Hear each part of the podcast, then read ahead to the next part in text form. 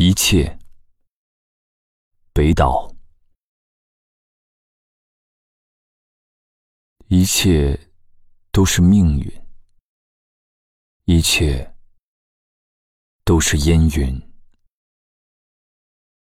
一切都是没有结局的开始，一切都是稍纵即逝的追寻，一切欢乐都没有微笑，一切苦难都没有泪痕，一切语言都是重复，一切交往都是初逢，一切爱情都在心里，一切往事都在梦中，一切希望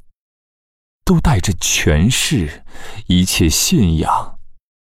都带着呻吟，一切爆发都有片刻的宁静，一切死亡都有冗长的回声。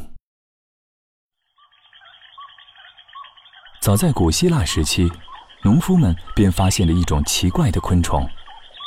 这种昆虫半身直起，庄严地立在被太阳灼烧的青草上，宽阔的宛若轻纱的薄翼拖曳着，前臂如同手臂伸向半空，好像是在向上天祈祷。在农夫们看来，它就像是一个虔诚的修女，所以